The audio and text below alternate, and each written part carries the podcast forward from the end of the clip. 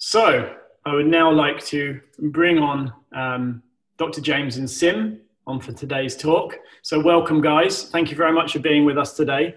And Iz is going to work the magic for the screen share and everything. And this is where I drop off into the background. And uh, yeah, leave it to you guys. What's up? Hello. great. Awesome. Yeah, uh, great to be here. Um, Siim and I are going to be discussing lifestyle strategies to support uh, overall health and the immune system. Uh, and a lot of this research is also coming from, from our book, The Immunity Fix. So this, these are the risk factors, relative risk of death for COVID-19. And what I want to point out here is that every single one of these risk factors except age is modifiable through diet, lifestyle, things like that. So, you know, you can't fix old age, but you can certainly fix vit- low vitamin D levels. So, what's interesting if you have a, a severe vitamin D deficiency, which is essentially 12 nanograms per ml or less, your risk of having um, or dying from COVID 19 is about 14.7 fold higher. And the risk of having a poor outcome is six fold higher. So you can see here, we, I sort of listed this from top down.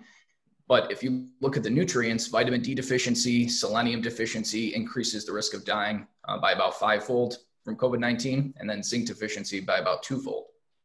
So, D deficiency is extremely prevalent. There's about 1 billion people globally that are vitamin D deficient, and about half the global population is actually vitamin D insufficient. So, definitely get your vitamin D levels checked, make sure they are optimized and we t- what we discuss in the book too that um, things like metabolic syndrome, elevated blood pressure, glucose, elevated waist circumference, high triglycerides, they all contribute to a worse uh, COVID nineteen outcome. And you can fix metabolic syndrome within weeks of essentially restricting refined carbohydrates and seed oils. Now, this, what this graph is showing is the severity of the common cold, and these circular, uh, the circles here are in adults, and the squares are in children. So what you can see here is essentially if you give a one gram dose of vitamin C, there's about a 7% reduction in the severity of the common cold. But if you give four grams, there's a 20% reduction. So there's about a threefold better outcome just simply going from one to four grams. And you can see this a similar dose response in children. And then if you actually use linear regression modeling, which is essentially not not from clinical trials, but you're extrapolating based off of the, the four clinical trials. Um, in order to get a 50% reduction in the severity of the common cold, you may need to take 10 grams of vitamin C. And really, vitamin C is something that has a short half life and really should be dosed every two hours to maintain uh, elevated blood levels. The duration of the common cold, we see the same thing where elevated levels of vitamin C give better reductions. And then again, we're not 100% sure on what will give us a 50% reduction, but based on um, linear regression, you know, we could need up to 18 grams.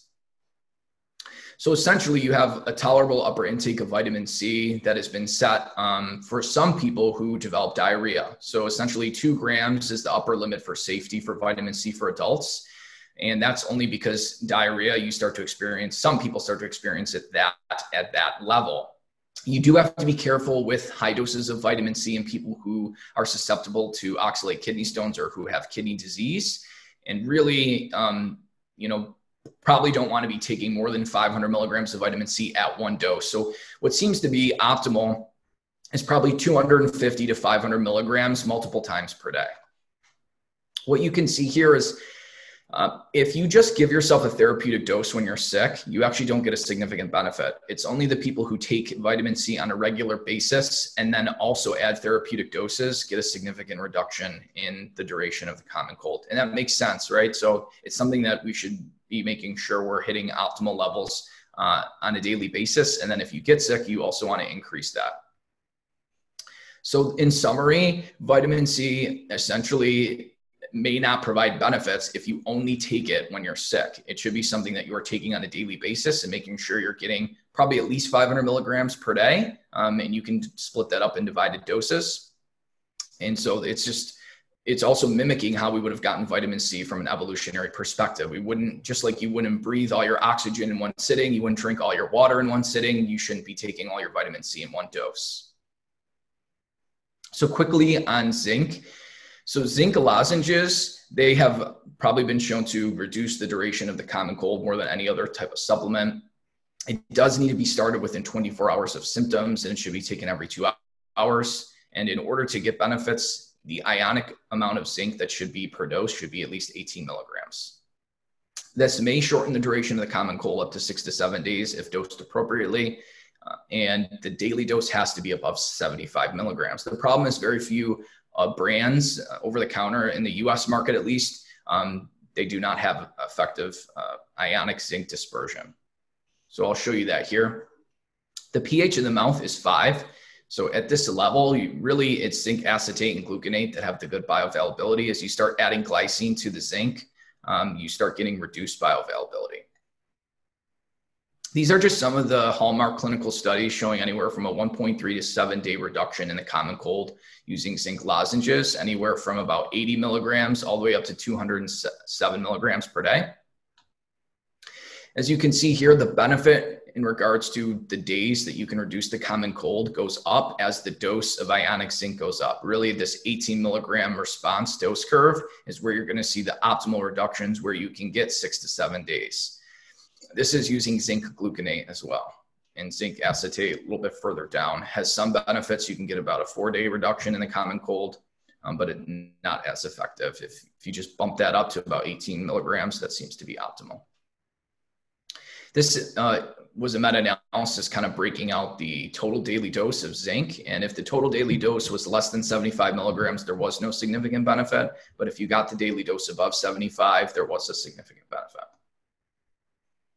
Onto a meta-analysis of four randomized controlled trials using black elderberry. This was in three studies uh, looking at influenza, one with the common cold. These studies actually looked at standardized elderberry extract. Uh, essentially, they were standardized to about 12 to 15% anthocyanins. So most supplements just spike uh, their supplements like elderberry juice, which isn't going to have the high anthocyanin content and give you the benefits. It has to be standardized to uh, at least 10% anthocyanins typically. And what we see here is we see a significant two to four day reduction in the duration of influenza and the common cold. This was the NACES study that tested almost 300 elderly patients in a, a multi-center randomized controlled trial looking at N-acetylcysteine given at 600 milligrams twice a day in either the elderly or um, people I believe was 55 to 65 that had some type of chronic disease. And they started N-acetylcysteine um, just prior to the cold and flu season, and they gave it for about six months. What they saw was the severity and the incidence of influenza like illness was cut in half. There was about a two day reduction in the duration of influenza as well, which was highly statistically significant. And then jumping back to vitamin D, technically not a vitamin, it's a prohormone. So your body has to convert vitamin D into calcidiol and then into calcitriol. Calcitriol is the active hormone that actually binds all the vitamin D receptors and that activates about 2000 genes. You can't it's very difficult to get vitamin d in the diet. You can get some through fish pastured eggs cod liver oil. Um, but a lot of people since they're so deficient uh, most people need a supplement particularly in the winter.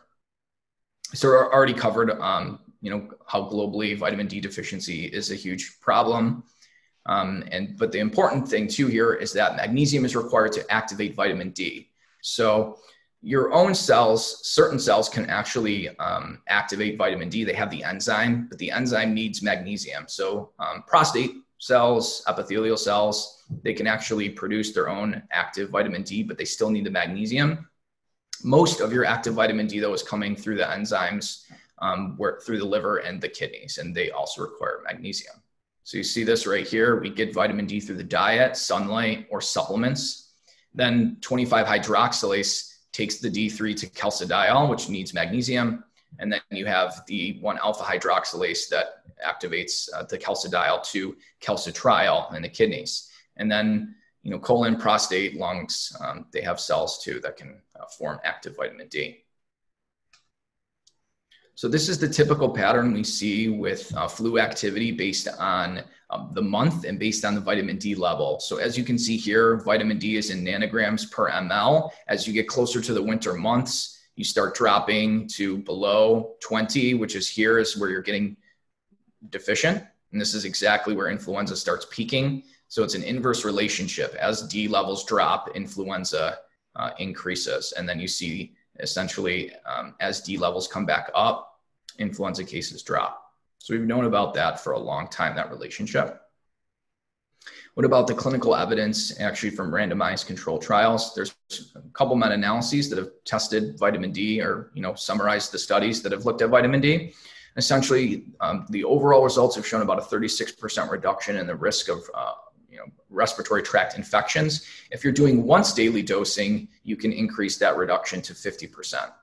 So essentially, what uh, these meta-analyses indicate is that once daily dosing of vitamin D is better than once weekly.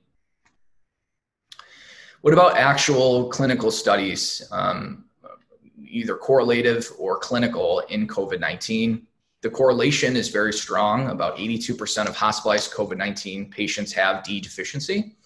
Um, if someone has a D level less than 20, they are twice as likely to test positive for SARS CoV 2 versus having a D level above 55. And then compared to a vitamin D level of 30 to 40 nanograms per ml or higher, those who have a D level less than 30 are two to three fold higher uh, for risk of dying and t- twice as likely to have a poor COVID outcome. And then individuals who have that severe vitamin D deficiency, they, they again have almost a 15 fold higher risk of dying and six times more likely to have a poor COVID outcome. Now, what about the actual clinical trials in patients with COVID 19? This was a uh, actual study in uh, 40 asymptomatic or mildly symptomatic SARS CoV 2 positive patients. This was published in the BMJ, 14 patient randomized control trial. Um, they were smart and actually looked at people who had D deficiency and they gave them good level, good amounts of vitamin D. So this was 60,000 IUs per day in a nano liquid for seven days. And they continued that if the D level was still below 50. So they, they targeted a D level to get it to 50 nanograms per ml or higher. And essentially, the individuals who were in the vitamin D group, um, they had basically three times as many patients that were SARS CoV 2 negative by day 21, which was statistically significant. So, what this study suggests is that if you have mild to asymptomatic COVID 19, uh, vitamin D supplementation may help you clear the virus quicker because more people are testing negative after three weeks versus those who did not receive vitamin D. Other promising interventions, calcifediol is a vitamin D prescription analog. There was a small randomized controlled trial that essentially showed um, almost a virtual elimination of having to go to the ICU and COVID 19 patients. Um, whereas people who did not get this vitamin D analog, it's a partially activated vitamin D metabolite. Um, they actually, about 50% ended up in the ICU. There have been small studies looking at glutathione N-acetylcysteine and alpha lipoic acid. So typically you want to use liposomal glutathione for better absorption. Uh, your typical glutathiones don't absorb very well. The other way around that is N-acetylcysteine. It's a precursor to cysteine, which is the rate limiting amino acid to form glutathione. Doesn't mean that necessarily it's going to uh, create glutathione. It could, if you're increasing cysteine, that might lead to taurine uh, being formed. The body's going to put that cysteine to where it needs to go. But typically, you will see elevations in glutathione when you supplement with N-acetylcysteine. And essentially, there's been case reports of giving COVID 19 patients who are having difficulty breathing two grams per day, either IV or by mouth glutathione, and it significantly improves breathing. And then they also added alpha lipoic acid and acetylcysteine too, which seemed to increase the benefits. There was one preprint study looking at IV alpha lipoic acid. They gave 1,200 milligrams per day and it cut mortality in half, just missing statistical significance. And then there's a lot of data coming out that melatonin may help as well. It's been associated with uh, 83% lower risk of dying in intubated COVID patients if people supplement with melatonin. And supplementing with melatonin has been associated with a 30 to 50% reduction in testing positive for SARS CoV 2 and then there was a, a, case report of 10 COVID pneumonia patients. They were given anywhere from 36 to 72 milligrams per day in four divided doses of melatonin that cut hospital stay by five days. None required mechanical ventilation, whereas similar COVID 19 pneumonia patients had about a 26 to 40% rate of requiring mechanical ventilation. And none died who, who were given the melatonin whereas 20 to 35% died who did not get the melatonin. So not uh, you know your gold standard randomized controlled trial to prove. Um, but based on the correlative studies and this, you know, this 10 cases, it seems pretty plausible that this fairly extremely safe, really, supplement um, should be given larger clinical trials to confirm these benefits. Other promising supplements include selenium. Uh, there's been a, at least two or three clinical studies that have given selenium on top of people who already have adequate selenium status, anywhere from 200 to 300 micrograms per day. And that has been shown to enhance the innate and adaptive immune system, including natural killer cells, B cells, and T cells. Uh, people who get RNA viruses who are selenium deficient do not fare as well. So there is a RNA virus called Coxsackie virus, which causes hand, foot, and mouth in children and isn't really a huge deal in adults. But if you are deficient in selenium, it will lead to cardiomyopathy and can kill you. So essentially, what this shows is that you, if you are deficient in just one nutrient, it can turn a non-virulent virus into something that could potentially kill you.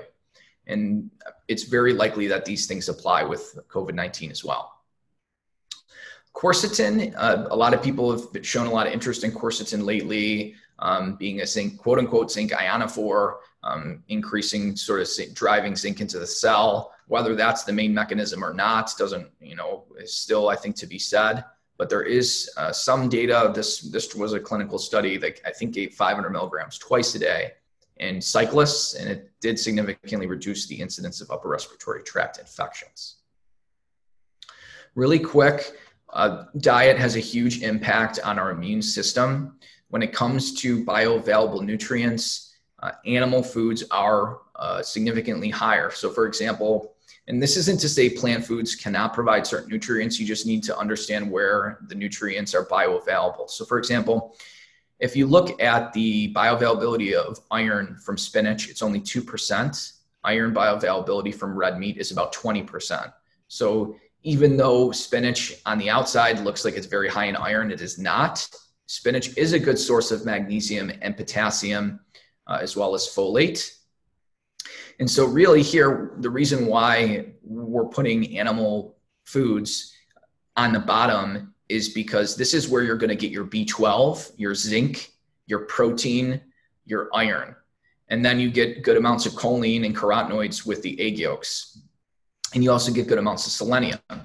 And then as you move further up, you're getting your omega 3s. As you move further up, you're getting some of your copper. And then the fruits, berries, vegetables, a little bit of dairy for calcium, Organs are extremely important for copper as well. Muscle meat should always be paired with organs. You know, typically one ounce of liver per day is perfect to get, give people optimal levels of copper and to balance out the high zinc to copper ratio. And then further up, you you see the healthy fats, the monounsaturated fats through avocados, extra virgin olive oil. There was a preprint in about 300 uh, severe COVID patients that used raw honey plus black ground black cumin seeds, which which reduced mortality in those people by over 80%, reduced hospitalizations, increased the clearance of the virus. Uh, that was actually registered in, by the NIH or on the NIH website, and so it's just uh, they're just it's a preprint, hasn't been peer reviewed or published yet, but that's pretty promising. Herbs and spices have all these uh, antiviral effects Turmeric has anti inflammatory effects. Salt is used by the immune system for stomach acid, for killing viruses, particularly the chlorides for hypochlorous acid. Hydrochloric acid helps you digest food and be able to absorb all these nice nutrients. So that's the key, right? If you don't have good salt, there's been there's been a couple studies that show people go that go on low salt diets, their stomach acid goes down, the pH of the stomach goes up. You don't digest your food and you don't absorb all these nutrients well. So you you can eat all the nutrients you want. If you can't digest them with good stomach acid, you're not going to get the full benefits. So uh, this is sort of recapping uh, the diet that we proposed in our book.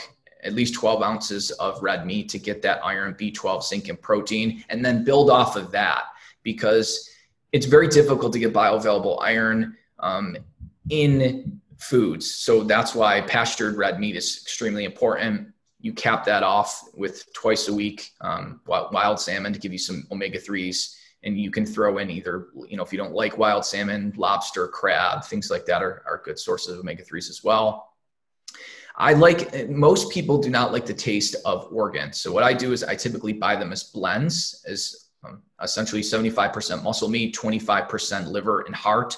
Heart's going to give you CoQ10. Liver is a great source of folate, vitamin A, not beta carotene, and then copper. Pastured eggs. Typically, I eat about three uh, pastured eggs per day to give give me the lutein, zeaxanthin, selenium, and iodine. And then, if you do not cook dark greens with olive oil and also consume it with a little fat, the bioavailability of those carotenoids are significantly reduced. So, you know, a pastured egg can have its bioavailability of lutein and zeaxanthin is about tenfold higher in uh, compared to greens that are not cooked in fat or consumed with fat. So you got to make sure you do that. And then for vitamin C, typically I will consume things like camu camu powder um, and just put that in some type of yogurt. If you want to be more plant based, that's fine. You can add in things like beans, wild rice, unrefined whole grains. Really quick, this is a figure from the Immunity Fix, just showing the importance of salt from the acid perspective, the hydrochloric acid, helping you digest food, kill pathogens that are coming in from the diet, absorb nutrients. The hypochlorous acid is secreted by neutrophils to kill pathogens. And then once that happens, the body has this, uh, it creates a substance t- called taurine chloramine, which is essentially taurine combined with chloride from salt that helps to calm that inflammatory cytokine storm. And then when it comes to sort of exogenous sources of salt and how that impacts immunity, gargling salt has been shown to improve sore throats, reduce mucus, kill pathogens. Inhaling salt breaks up mucus in the lungs, improve, improves breathing and immune function. And then there have been meta analyses on nasal saline irrigations that have been shown to reduce upper respiratory tract infections. Um, really good evidence too on chronic rhinosinusitis and allergies. And I'm going to let my co-author Siim take over from here. Let me just. Uh, right. Stop share. You should have control now. Take over, yeah.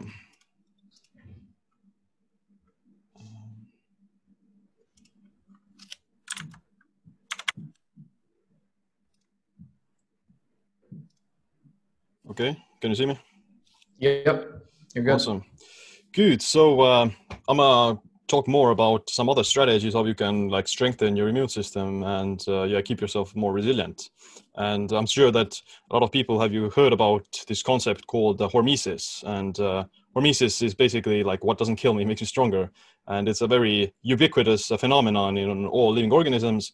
And it's almost like an essential thing needed for uh, just survival and uh, yeah uh, and it also has an immune immune strengthening uh, benefit in a lot of studies. So what hormesis is this dose specific response to any particular like a stressor, toxin, infection, or uh, yeah, like so, so, some sort of in, in environmental damage. And uh, in small amounts, it's uh, very beneficial because it you know turns on the body's defense systems and elicits this beneficial response.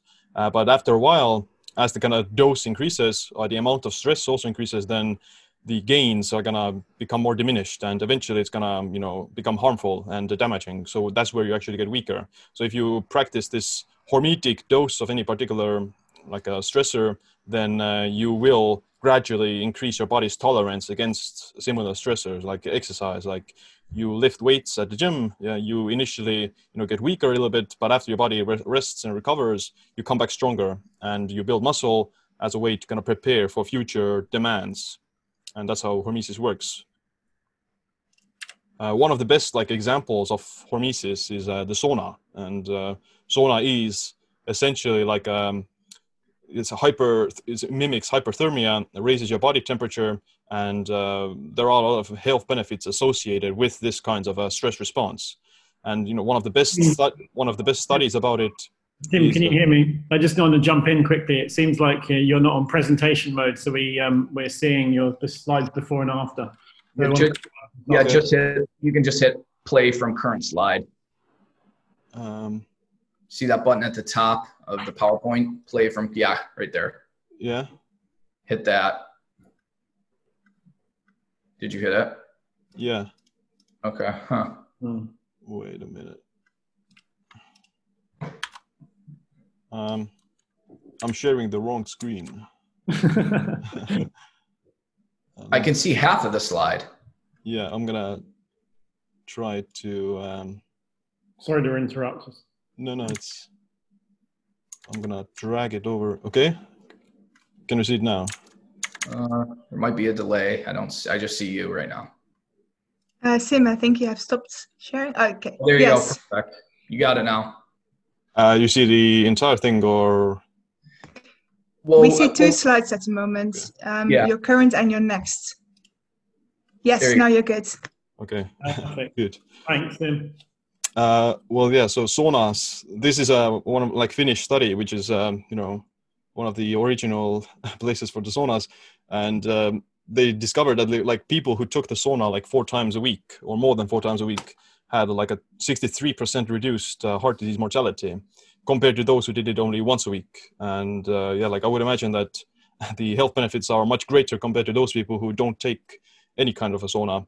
And even like two to three times a week is uh, does reduce uh, the cardiovascular disease uh, mortality quite, quite a lot. So what essentially happens when you are like exposed to the heat is that your body like triggers these heat shock proteins, and heat shock proteins are just these molecules that are supposed to help the body deal with the stress and the heat. And uh, heat shock proteins do many things, like they start uh, DNA repair processes, they fix misfolded proteins, and they promote like things autophagy, uh, which means like cell recycling, and they also have like a beneficial effect on the antioxidant defense systems like uh, glutathione. Uh, some additional things that happen are better blood flow, which is you know again good for cardiovascular function, uh, and this is reduced associated with reduced risk of heart disease. Um, it improves insulin sensitivity, which is you know important for uh, preventing metabolic syndrome, which is also like a huge you know risk factor for any kind of infection and COVID as well. Decreases inflammation, which will like reduce body pain, physical pain, soreness, and uh, also is associated with the reduced risk of uh, dementia.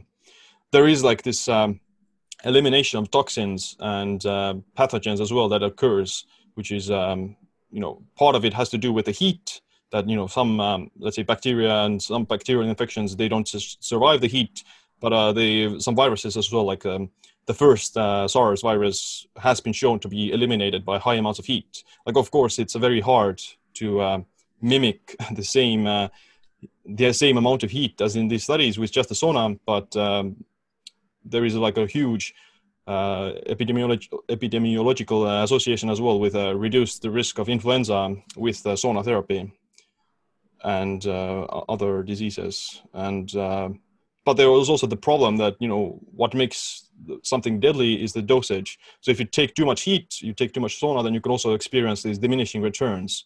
And on the right, you can see like some of the negative side effects of too much heat. There can be like dehydration. You lose a lot of uh, salt uh, and uh, other minerals through your sweat when you're in the sauna. Heat exhaustion is very uh, possible danger, especially if you're like not uh, tolerant of the heat. Uh, arrhythmia because of the heat, as well as like losing magnesium and sodium. Increased stroke that can happen if you're like in high amounts of heat for too long, and of course like burn injuries themselves. So yeah, the poison is always in the dose, and uh, some moderate heat exposure with the sauna is uh, one of the best things I think uh, for uh, reducing the risk of these influenza type viruses and the co- common cold. And uh, you don't even have to like do it like you know four times a week. It's very difficult for most people who don't have access to their own saunas. Uh, but you know, I personally think that you know any any amount is better than nothing. And uh, even if you can do it only like once a month, it's still pretty damn worth it and there are some other things that also mimic the sauna, like exercise turns also these heat shock proteins on, uh, promotes blood flow. So sauna is like an exercise mimetic, and they kind of share some of the benefits with each other. Uh, moving on with um, the cold, so um, winter swimming or you know cold water exposure is also been shown to be very beneficial for the antioxidant defense system. System, and you know this very old study, even in the 90s, uh, show that um, winter swimmers have like this higher amount of glutathione and uric acid, which does suggest that you know they're more protected against oxidative stress. And again, like the cold itself is a trigger for these uh, defense systems, kind of this hormetic uh, dose. And what happens with cold is that the cold turns on the cold shock proteins, uh, which do like a similar job as the heat shock proteins. They kind of protect against the cold and damage And they also turn on some other longevity genes in the body, like uh, proteins. And uh, one of the kind of unique things about cold is that it activates brown fat tissue. And uh, brown fat is uh, more metabolically active than this regular white fat that is uh, just there for calorie calorie consumption. So brown fat is also makes you more insulin sensitive, and your body can tap into it to produce its own heat. Whereas the white fat, that is you know the result of just overeating and uh, poor diet, that is only used for this calorie maintenance. So they can't really use it for heat production. Whereas the brown fat that you produce uh, with things like cold is um, kind of healthier in general and makes you more insulin sensitive. The cold also uh, decreases inflammation similar to the heat and um, sim- similar to the heat, it's also been shown to kind of have a neuroprotective effect and uh, reduce soreness. And increased glutathione increases your metabolic rate as well. Increases also these these uh, neurotrophic factors in the brain, like uh, dopamine and uh, norepinephrine, that just makes you alert and makes you feel like very energized. The kind of negative side effects of too much cold is that um, it does reduce muscle anabolism. So muscle anabolism is the process of you know growing muscles and tissue. Uh, so if you're you know chronically exposed to too much cold, then uh, your body isn't gonna it's gonna be very almost difficult to build muscle, and uh, that can be like um, it can hinder like some um, I don't know fitness goals or something. And that's it's not like recommend it's not recommended to take like a cold uh, bath or ice bath right after a workout because the studies studies show that it uh, reduces like exercise performance and uh, reduces muscle growth as a result of that. So there are like some times of the day where it's better to do like the cold or heat, and you don't want to be doing it too much. And neuropathy is a potential damage you know, to your fingers where your nerve damage uh, in the toes and uh, fingers uh, that is just like uncomfortable and yeah can be problematic and then if you do too much cold, then uh, I think it will also eventually start to suppress the immune system if it becomes like an overbearing stressor.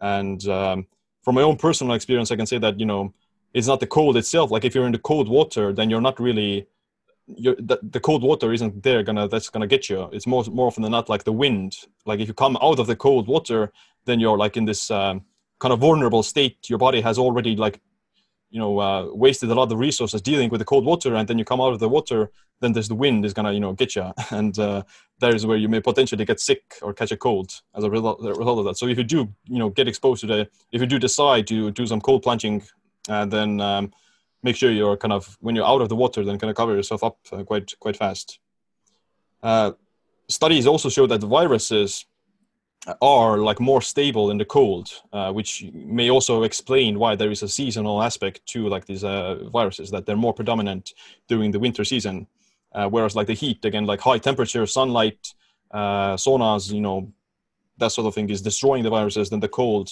may actually preserve them for longer, and of course, like too much cold will also lower thyroid and uh, slow down the metabolism, so to say, and can cause like some hormonal imbalances because of the uh, stress uh, it, moving on with uh, fasting, or the like medical term would be uh, like infection-induced anorexia, which is a like a natural response of like a, basically all animals to stop eating when they're sick.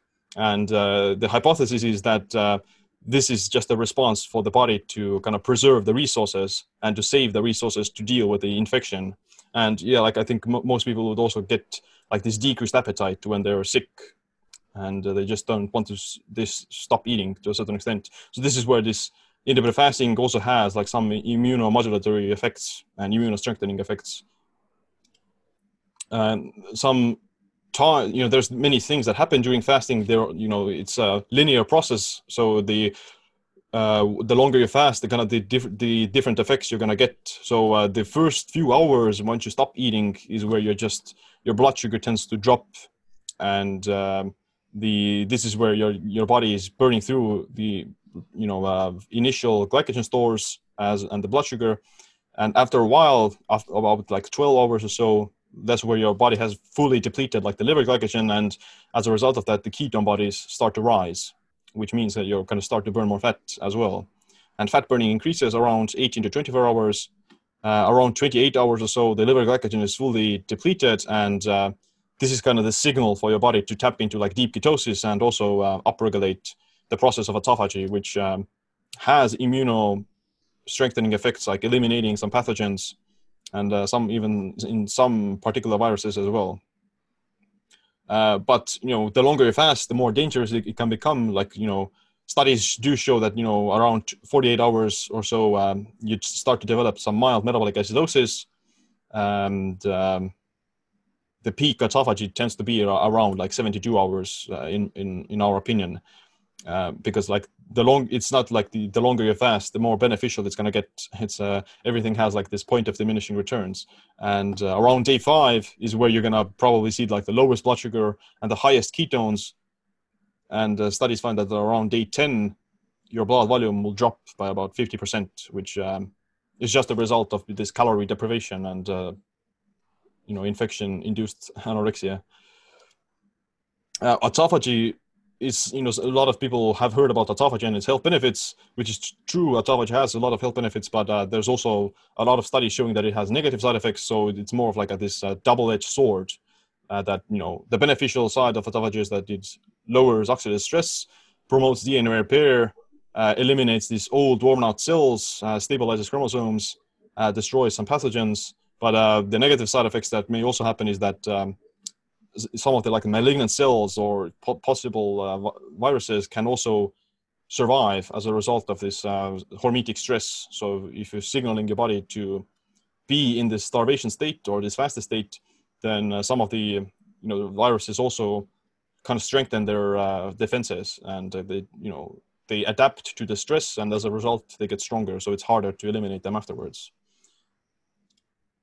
Uh, moving on with exercise, exercise is quite amazing for the immune system, especially like regular exercise before you get sick. So if you're already sick, then exercising on top of that is probably going to make it worse. Uh, whereas if you're exercising beforehand, then you're keeping yourself uh, more resilient. And exercise essentially increases these um, neutrophils, these immune cells, uh, monocytes, uh, natural killer cells, cytotoxic T cells, and as a result, you experience this higher immunosurveillance. So your body is uh, basically detecting any potential pathogen that is sneaking in faster and it can essentially eliminate it before it can uh, replicate and before it can set in.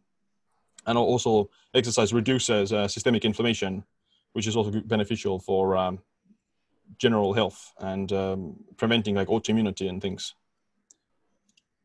But exercise um, is also, you know, problematic if you do it too much. So uh, studies find that um, overtraining exercising too much, exercising too intensely, uh, that can actually increase your risk of uh, respiratory tract infections by two to six fold.